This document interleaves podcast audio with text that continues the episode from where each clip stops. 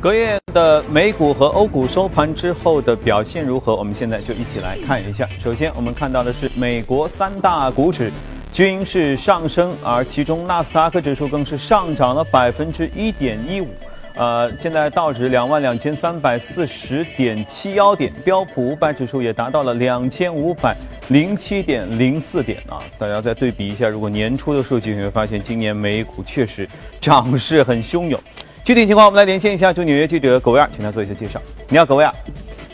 早上，主持人，隔夜美股宏观消息层面最为重要的消息就是国会共和党所公布的大幅减税的税改提案。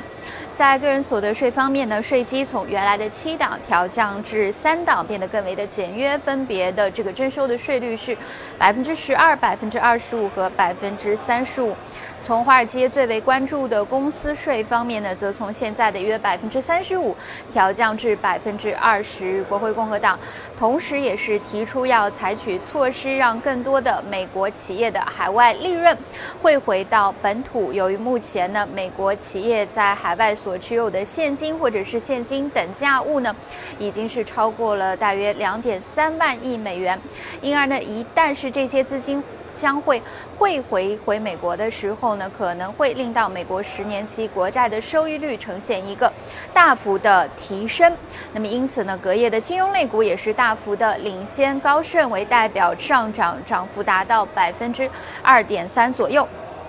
另外，在个股方面呢，耐克运动品牌耐克隔夜股价盘中跌幅达到百分之三点二。耐克公布的财报显示，是创出了近七年以来的最差季度增长。公司同时也预警称呢，北美地区的收入可能会呈现进一步的下跌。不过呢，大中华地区的销售在上个季度依然是维持一个百分之九的强劲增长势头。主持人。好，谢谢各位。看来税改方案的具体的细则开始出现。我记得昨天还在说，如果没有谈到非常具体的百分之几、百分之几，说明那边都没谈好。那既然已经出现百分之二十啊、百分之十五啊这些数字的话，这说明可能会有进一步达成共识的可能性。好，接着我们来看一下欧洲。呃，欧洲市场，我们连线到王磊，请王磊做一下欧洲市场介绍。你好，王磊。好的，主持人，周三欧股一早站上十周高点，由于对特朗普即将公布的税改方案颇有期待，银行股表现活跃。欧洲斯托克六百银行指数一早已超过百分之一点五的涨幅引领欧股高开高走，之后盘中各股指又震荡回吐，但到收盘时全线收涨。个股方面，法国阿尔斯通铁路公司与德国西门子轨道交通营运业务对等合并签署备忘录的消息，使阿尔斯通当天股价一度飙升到了。百分之五点五以上，西门子也大涨百分之二，居德国 DAX 涨幅首位。法国方面公布九月消费者信心指数不甚理想，而意大利则比前值有所提高。另外，英国九月 CPI 零售销售差值创二零一五年九月以来最高，英国央行最快在十月加息的可能性增大。自英国公投决定脱欧以来，居民消费需求因英镑下跌导致的高通胀而承压。另外，德国工业联合会表示，马克龙有关欧元区联合预算以及设立财长的提议是值得讨论的。德国下一届政府应该迅速确立增强欧盟统一的立场。主持人，啊，英国也开始说加息这件事儿，大家有没有发现这两天啊，尤其是就前天啊、大前天啊，美联储官员老是在释放一些不同的言论。呃，其中的关键词不外乎要加息、要加息、要加息。那么，经历了九月不加息之后，联储对于十二月份的加息和未来一年的态度，到底有没有一些转变啊？今天我们的嘉宾，他在这方面一直都很有观点哈。今天我们和他一起来聊一聊。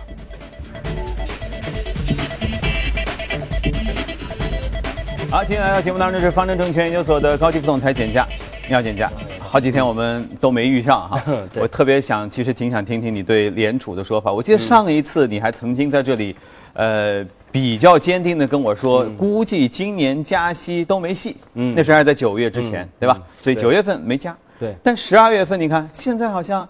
这个这个副主席啊，耶伦本人呢，都在释放一些观点。总体上是不是感觉上偏鹰派还多一些？嗯，对，确实啊，我们这个今天重点来讲两点，一个就是其实主要是关注就是上还是上周的整个九月的美联储的一个议息会议啊。那么我们看到主要是两方面的这样的一个观察点啊，一个就是呃整个的一个缩表的一个动作，缩减资产负债表啊，另外一个就是。关于您刚才说的这个加息的一个预期啊，那我们先看整个上周，其实和我们的预期是一样的啊，这个基基本上我是维持整个联邦基金利率期货不变啊。那么因为市场是在这个开会之前，基本上对这次会议上加息的一个预期已经降到零了，所以说大家认为这次会议上不会有任何的动作啊。那么确实也没有任何动作，所以他宣布加息，他恐怕连不加息连掌声都没有。大家说，嗯，跟我们想的都一样。对。另外，我们看到，其实它也是宣布，从十月份开始缩表，美联储要正式的缩表啊。因为我们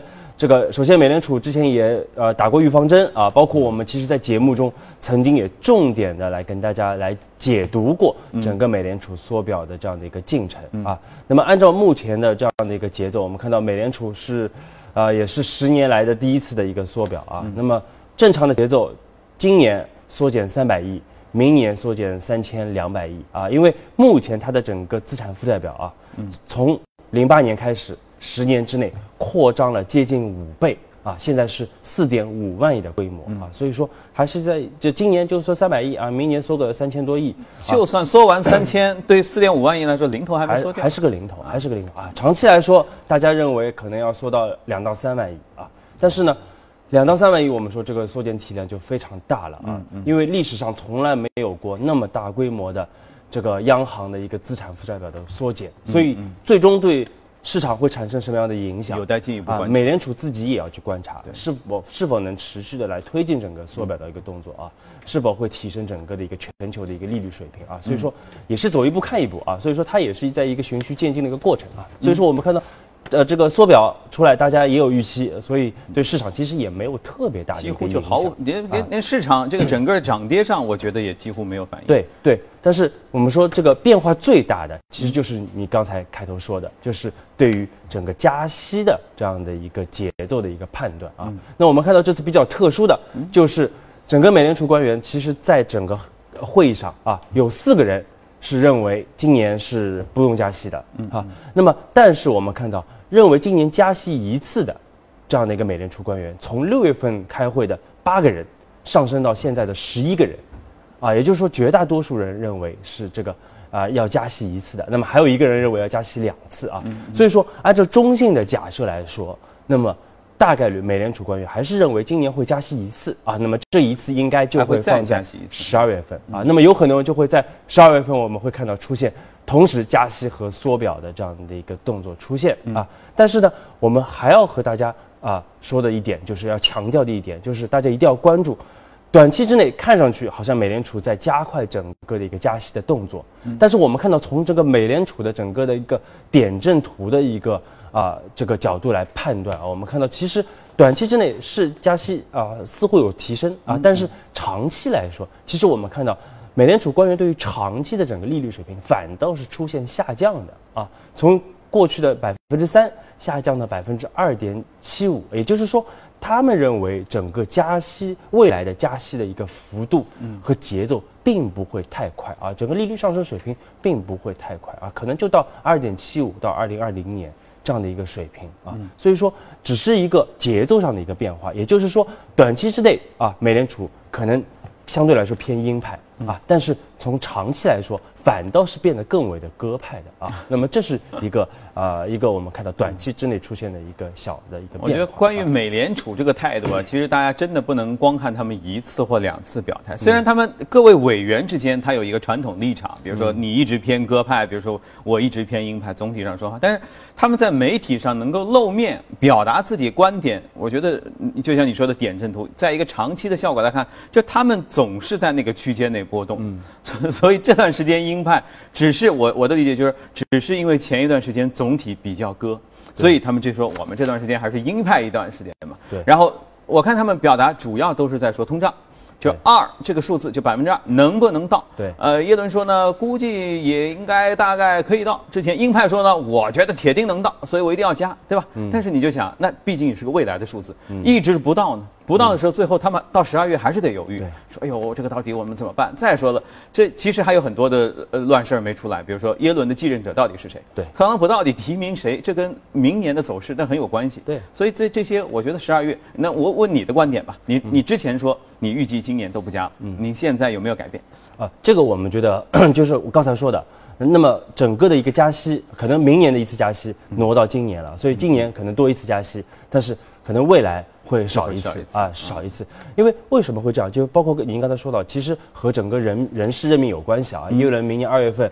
啊离任，是否会继任还不好说啊，谁会上任也不好说，所以短期之内美联储可能他们也是希望，就这一届的美联储啊，也是希望我稍微把利率提到一个更高一点的水平。其实现在利率还是非常低啊，提到一个稍微高的一个水平。那万一未来出一点什么幺蛾子啊，或者经济又又重新衰退啊，或者出现危机的话，我们还有比较。足的这样的一个货币政策的空间可以去运用啊，所以说这个是他们目前比较呃这个关注的一个焦点，也是他们目前的一个政策的导向。所以从这个方面来说，就是实际上他们也明白，近期加或者不加，对整个市场的这个压力或者承受力来说都不大。对，就你加了，美股也走得非常对，美股也走得非常好，全球的货啊、这个风险资产都走得非常好。而且其实大家大家能承受啊、这个小幅的一个加息，所以它只是为未来留点空间对啊。而且你看，昨天我们在一直在说税改啊什么什么，呃，目前至少税改的方案是出来了。如果假设在未来能够获得通过的话，那美股还有一段上涨空间。所以你再加几次，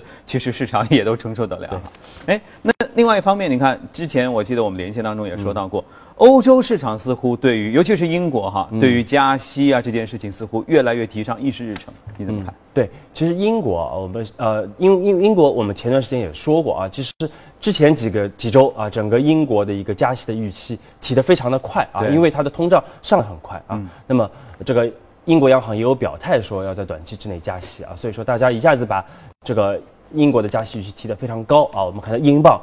包括对美元走的也非常的强啊，对全球主要货币都走得非常的强啊。但是我们看到涨上去以后啊，这个央行又有点态度的软化了啊，就是因为看到确实英镑涨得太多了啊，所以说有点软化。就是虽然说短期会加息，但是整个加息的节奏啊，就是英国央行的一个加息节奏，还是会一个比较循序渐进的一个缓慢的一个过程啊。因为其实英国还是面临到一个很大的问题啊，我们觉得是两大主要的问题，一个是英镑也不能走得太强。因为走得太强，其实会影响到它国内的整个的一个经济啊。那么另外，我们说英国其实还是面临整个脱欧的这样的一个风险啊，因为还还是会对它经济产短期之内会形成比较明显的一个拖累啊。所以这在这两大压力之下，其实英国央行我们认为骨子里其实并不希望啊这个过快的一个加息。那么现在其实是个他们比较乐见的这样的一个情况，也就是说他们只是口头上。表达我要加息啊，那么英镑已经涨起来了。那么英镑一旦稍微上涨一点，其实对他们去缓解他们的这个输入性通胀来说啊，是一个非常好的一个效果啊。其实我们看到欧洲也是一样啊，整个欧洲啊，之前也是整个今年包括整个欧元对美元其实走得非常的强啊，包括之前市场对于欧洲在十月份。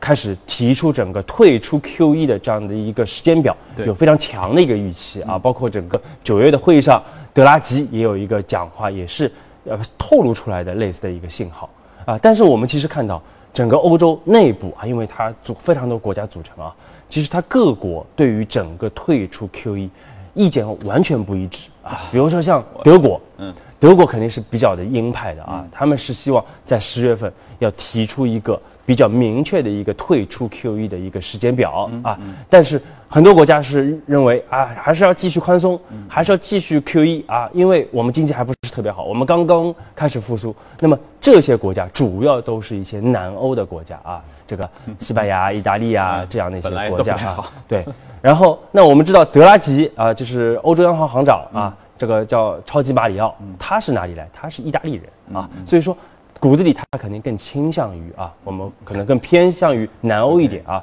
也是未所以说未来我们说，虽然说他态度比较强硬，但是实际的行动，包括欧洲退出 QE 的一个行动，应该会比他口头声明的要来的缓和的很多。就是刀子嘴豆腐心，是吧？对对，也是常，因为他也不希望因欧元走得过强啊，过强其实对南欧国家来说也是不利的。所以，当然我过去我不知道啊，我我也许现在觉得欧洲央行、美联储，其实大家更越来越接近于是一种。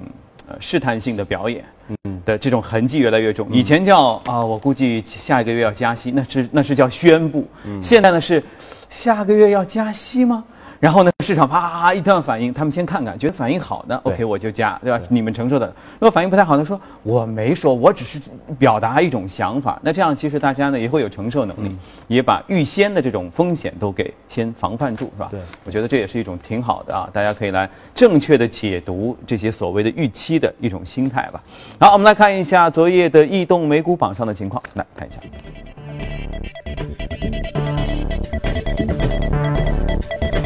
移动美股榜的行业当中，科技又一路上涨，涨幅达到百分之一点一啊。接着是金融服务、工业品和医疗健康。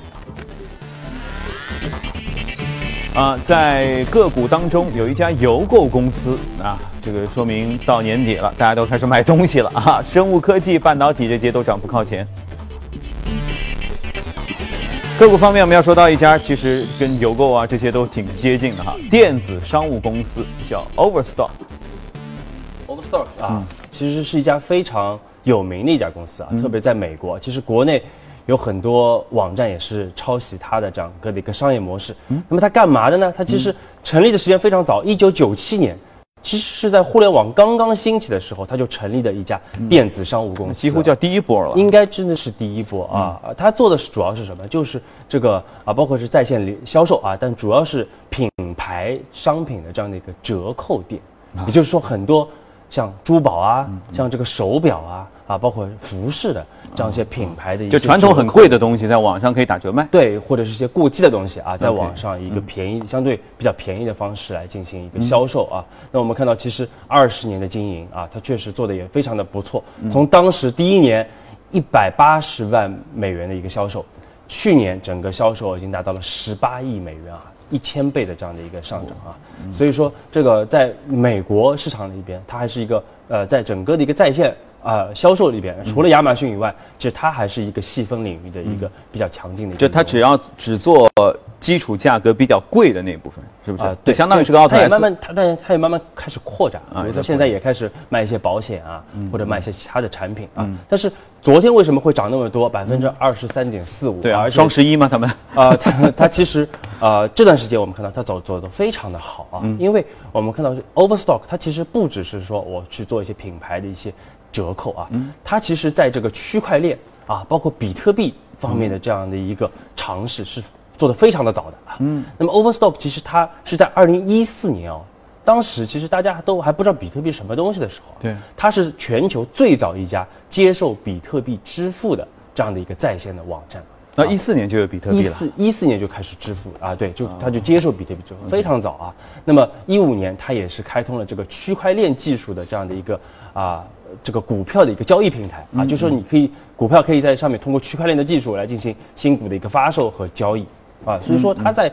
拥抱这个新技术方面，它走得非常的提前啊。那么昨天上涨，也就是因为它的旗下的一家子公司啊，宣布要启动整个的一个比特币的啊，包括整个的一个加密货币的整个的一个网上的一个交易平台的一个业务啊，所以说我们看到。Overstock 这家公司值得大家去重点去关注，也就是说，我们可以通过它的整个的一个经营来，来呃发现未来整个的一个区块链啊，在这个技术的一个应用啊，在实业方面啊，对于我们的这个实体，对于这个电子商务领域啊，到底会有哪些的一个影响？我们从这家公司的一个经营方面，可以做一个比较好的一个剖析。而且至少这家公司它其实喜欢超前，喜欢科技，是带有一种习惯性，对吧？那九七年那么早的时候就开始切入互联网，开始做打折商品。我觉得到目前它走区块链这个，虽然总体比特币啊最近啊这段时间肯定受一些影响等等，但是至少证明这家公司对科技这个是坚定的拥抱的这种决心。我觉得这个方面其实也是很值得其他的一些企业来进行学习，不要到最后了才赶上那个科技末班车，那那个时候可能就已经失去了很多土地了。好，移动股的内容我们先了解到这里，稍后您将看到以下内容。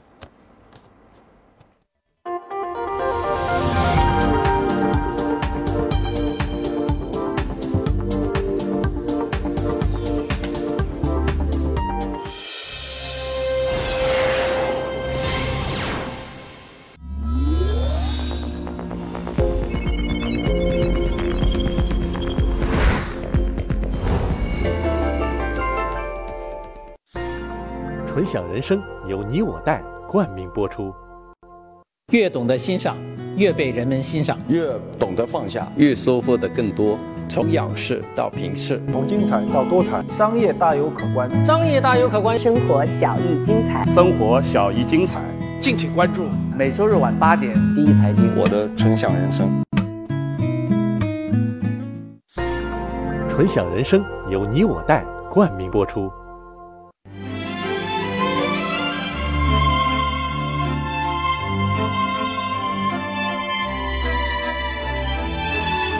跨越三个世纪的经典，《老凤祥》。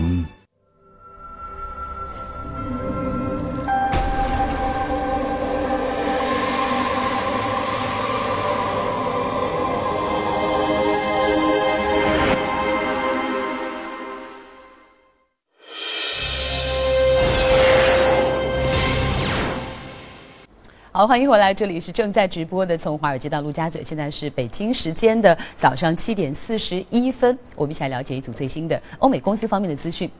法国铁路设备制造商阿尔斯通集团与德国西门子公司二十六号在一份联合声明当中宣布，将合并两家公司的铁路业务，新公司将命名为西门子阿尔斯通，将成为继中国中车之后全球第二大轨道车辆和机车的制造商。新公司总部将位于巴黎地区，西门子将拥有西公司百分之五十的股份。英国家电巨头戴森九月二十六号宣布，在二零二零年之前进入到纯电动汽车市场。戴森的创始人詹姆斯·戴森表示，为了涉足纯电动汽车业务，戴森将会向电池和车体的设计研发分别投入十亿英镑。据悉，此前已经有四百多名的工程师一直参与到秘密的研发当中。英国廉价航空公司易捷航空在周三表示，该公司已经和美国飞机设计公司莱特电气合作，研发一款电池续航时间在两小时之内的电动客机。两家参与研发的公司表示，这家新研发的大飞机将会有三百三十五英里的航程，可以从伦敦。飞往巴黎、布鲁塞尔、阿姆斯特丹、科隆、格拉斯哥以及爱丁堡。美国商务部周二初步裁定，认同波音公司对加拿大的庞巴迪公司的倾销指控，向庞巴迪 C 系列客机征收百分之两百二十的进口关税。值得注意的是，去年庞巴迪与美国的达美航空达成了协议，向后者出售至少七十五架 C 系列的客机，总价值超过了五十亿美元。这批客机原计划明年交付，对于销售疲软的庞巴迪来说至关重要。而美国商务部的这一裁定，让交易重新面临变数，也给庞巴迪的前景带来重击。受此影响，庞巴迪的股价暴跌了百分之十三。大众旗下的斯堪尼亚被欧盟罚款了八点八亿欧元，因其与另外五家汽车厂商勾结，形成了市场垄断。欧盟委员会在去年宣布，应在过去十四年以来操控卡车的定价，对戴姆勒、沃尔沃、雷诺等五家汽车制造商开出总计二十九点三亿欧元的反垄断罚单，刷新欧盟有史以来金额最大的反垄断罚单记录。斯堪尼亚当时并没有配合欧盟的调查。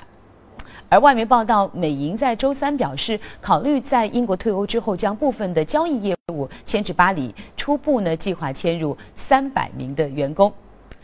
另外，美国的打车服务 Uber 在周三确认，该公司将会关闭旗下的汽车租赁业务。在几个月之前呢，Uber 披露了信息称，其每辆汽车的亏损较此前预期高了十八倍。Uber 在周三表示，该公司已经开始向职员发出即将关闭租车业务的通知。此举将会影响到五百名的 Uber 员工，这是 Uber 公司八年历史上第一次大规模的裁员措施。好了，公司方面的消息就是这样。接着我们进入到今天的美股放大镜。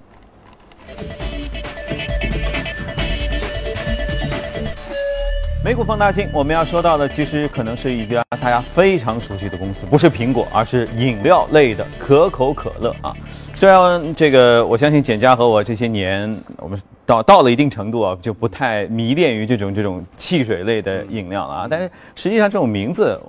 这个其实都是伴随我们成长的。对，这家这家红罐子的这个可乐公司。最近又有什么样的情况？全球其实它销量还是非常的好，因为它旗下还有很多的其他的品牌啊，怡泉啊，包括这个美汁源啊啊，还有其他的。你看可口可乐，其实啊，我们说这个一百多年啊，一一八八六年成立的这样的一家公司啊，那么它还其实一直是与时俱进的啊，不断推出一些新的产品，特别是在一四年之后，我们看到它是大量的推出了这个。无糖的，嗯，低糖的这样的一个低能量的这样的一个适合更多的全球的这种健身的热潮。对，这就是为什么我们看到可口可乐之前可能有十几年的时间，它股价却走得非常的弱啊，但是最近不断的创出这个新高啊，就是这个和它的一个啊这个产品的结构的一个调整有非常大的一个啊一个影响啊。那么我们看到包括它的业绩。最近也走得非常的不错。嗯，另外，其实我们建议大家要关注啊，就是和包括和我们刚才说的 Overstock 一样，其实我们看到它虽然是一家传统的这样的一个食品饮料的公司，嗯嗯，但是它非常早的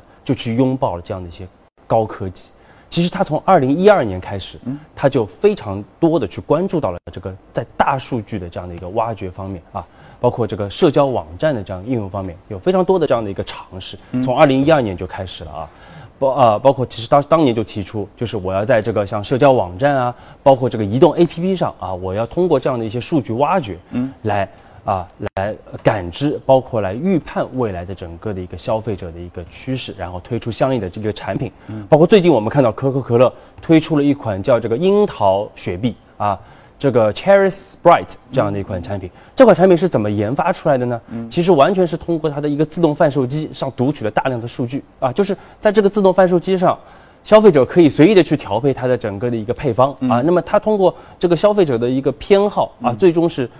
定型啊，说这款产品应该会是一个大家比较去这个喜闻。是那个蓝皮儿的吗？呃，应该还没有出来，这个是最新的，就可能在在日本，可能在美国先发售啊，可能中国未来也会发售，但是它也有可能会针对中国的消费者推出完全不同的这样的一个产品。嗯，那么另外呢，其实我们看到啊，这个可口可乐它有这个一点零五亿的这样的一个 Facebook 的这样的一个粉丝啊，包括三千五百万的 Twitter 的粉丝啊，那么它通过这样的一个社交网站啊，可以很好的去感去感知啊，我的消费者在哪里。他们喜好什么啊？所以说，他通过这样的一些啊数据的挖掘，他投放出来的广告啊，这个通过精准营销投放出来的广告，他们自己啊说的这个投放的效果，点击量是传统方式投放的四倍，啊，同样花同样的钱，你取得了四倍的一个广告的效果啊，这个还是非常的明显的。另外还有一个非常颠覆这个广告业的，就是可口可乐。它未来有可能会尝试通过人工智能 AI 的这个方式来设计它的最新的广告，因为我们知道可口可乐的广告相对来说都是比较的这个啊新潮的，会比较的这个吸引眼球的。对。那么它未来有可能会啊，这个原来传统是通过这个广告公司一些创意人员来设计它的它的广告啊，未来有可能不排除尝试用人工智能的方式来这个设计它的广告。所以说大概有可能会是什么样子？这就看它这个未来推出的广告需要有一个软件平台，比如说来支撑，是吧？对，因为它有很多的大数据，它知道消费者的偏好啊，所以说通过这样的一些啊感知啊，可以来相应的去设计出或制造出大家更为喜欢的、更迎合这个年轻人喜好的这样的一些广告啊。那它当中有没有一些，比如说，其实它也有可能会无力改变的，类似说大的行业逻辑的事儿？比如说，从全球的这个年轻人的口味上来讲，是不是对于这种传统带气泡的又含糖量很高的饮料的需求是处于下降？对，如果这是这样下降的话，那它的对策是指。又光靠这个挖掘、充分挖掘数据或提高转化率，那你总的趋势在下降，它有时候也无力改变。但是整个饮料行业的需求是在上升的，只是你可能原来是喝的是一些这个高碳酸饮啊、高糖的、高碳酸的这样的，你未来去喝一些偏乳品的啊，或者是。像它也是这个 Monster 的这样的一个股东啊，所以说这样功能性饮料是这两年发展非常快的这样的一个细分的一个品种，在这方面它也有很多的一个拓展。所以说它啊，包括美汁源像这种这个果汁类的饮料啊，其实这个需求量也是在上升的啊。所以说它是通过这个内部的一个结构的一个调整来迎合整个市场的一个需求啊。这个是我们看到可乐啊，其实整个行业我们说回到行业啊，其实我们。这个食品饮料行业一六年年初开始推荐啊，无论是白酒还是我们说的像乳品的龙头啊，像这个调味品的龙头，好的不得了，全是创历史新高啊！不，而且还茅台五百多，对，而且是到目前还看不到顶啊。所以说，为什么我们一直不断的在给大家推荐整个食品饮料板块啊？一方面是因为我们对市场的一个判断啊，虽然说市场现在呃现在风险偏好有所提升啊，大家开始也开始关注周期股了啊，但是我们也提出新周期的观点，但是。这个像这些确实有强劲业绩支撑的，有这个低估值的高分红的这样的一个啊这个预期的这样的一些公司啊，特别是食品饮料的公司，我们说无论是国内和国外吸引力都非常的大，而且整个行业的趋势，我们说二零一七年还是一个加速成长的一个过程啊，包括我们看到像茅台啊不断创新高，其实从终端也可以看出，茅台其实这两这两个月发货大幅的增加。啊，我们看到整个三季度八千吨的一个发货量，同比增长百分之要过年了，而且就算这么大的发货量，我们从我们草根调研的情况来看，现在基本上已经消化完毕了。也就是说，它的一个终端的一个批发价又开始出现了一个上涨。对，现在是一千三百三到一千三百七的一个水平啊，再结合。马上要临近了这个国庆和中秋的一个假期啊，所以说整个的一个白酒行业，我们认为会迎来这个旺季的这样的一个啊，这个销售的一个绝对的一个呃超级的一个旺季啊，包括整个的一个估值，特别是一线龙头可能会有很快会有一个估值切换的一个行情啊，建议大家要积极的布局啊。另外像这个乳品的一些龙头，我们看到整个估值啊，我们推荐的时候，其实像伊利也就只有今年的十七倍啊，而像。现在其他的像茅台啊，包括像海天啊这种，已经到了今年三十倍的一个水平啊，明年也有二十六七倍啊，所以说相比较而言，包括可乐啊，也是二十五倍的这样的一个水平啊，所以说全球整个的一个食品饮料的龙头啊，其实估值一直都不低，一直都维持在一个比较高的一个水平，因为它的盈利非常的稳定，而且现在整个行业的基本面趋势是不断的向好的，而且未来我们判断很长一段时间，因为它是一个。具有消费品属性、具有快消品属性的一个公司，一个公司啊，所以行业一旦起来啊，好景气度至少两三年是可以管好几年啊，能管好几年。所以那些现金流充沛的、具有品牌护城河的这样的一些消费品的龙头企业，大家一定要去重点的去关注，会是未来非常稀缺的这样的一个啊，大家可以长期持有的这样的一个品种。OK。啊，但还是那句话啊，不管是酒业类的公司，就让我们刚才看到很多白酒类的公司，或者只是传统的饮料公司，如何能够更快的去拥抱互联网、拥抱高科技啊？一种是在产品当中体现高科技，或者就是在发现人群、发现传播的渠道和以前那种直达人心的在这些能力上，如果和高科技能够有更多的结合的话，更会有助于他们业绩的提升啊！插上一个快速的翅膀，是吧？好，那今天的内容我们先了解到这里。接下来我们把时间交给刘烨。好的，谢谢阳光。这里是正在直播的从华尔街到陆家嘴。接着我们来关注原油、黄金以及汇率市场的最新表现。纽约油价二十七号上涨，十一月交货的轻质原油期货价格上涨零点二六美元，收于每桶五十二点一四美元。而根据花旗集团的表现呢，呃，这个石油市场对未来一年的欧佩克放开石油产量限制，从而导致石油供应量大增的担忧，可能会好于对于石油供应短缺的担忧。花旗银行全球商品期货研究部门的主管莫斯表示，欧佩克的五个成员国利比亚。个这个尼日利亚、委内瑞拉、伊朗和伊拉克今年将可能会完全的放开石油的产能。他表示，最早在二零一八年，市场将可能会出现的风险，可能是石油的供应不足，而并不是石油产量的剧增，因为这些国家在石油勘探和石油开发方面的投资过于薄弱。而纽约商品交易所黄金期货市场交投最为活跃的十二月黄金期价，二十七号比前一个交易日下跌了十三点九美元，收于每盎司一千两百八十七点八美元，跌幅是百分之一点零七。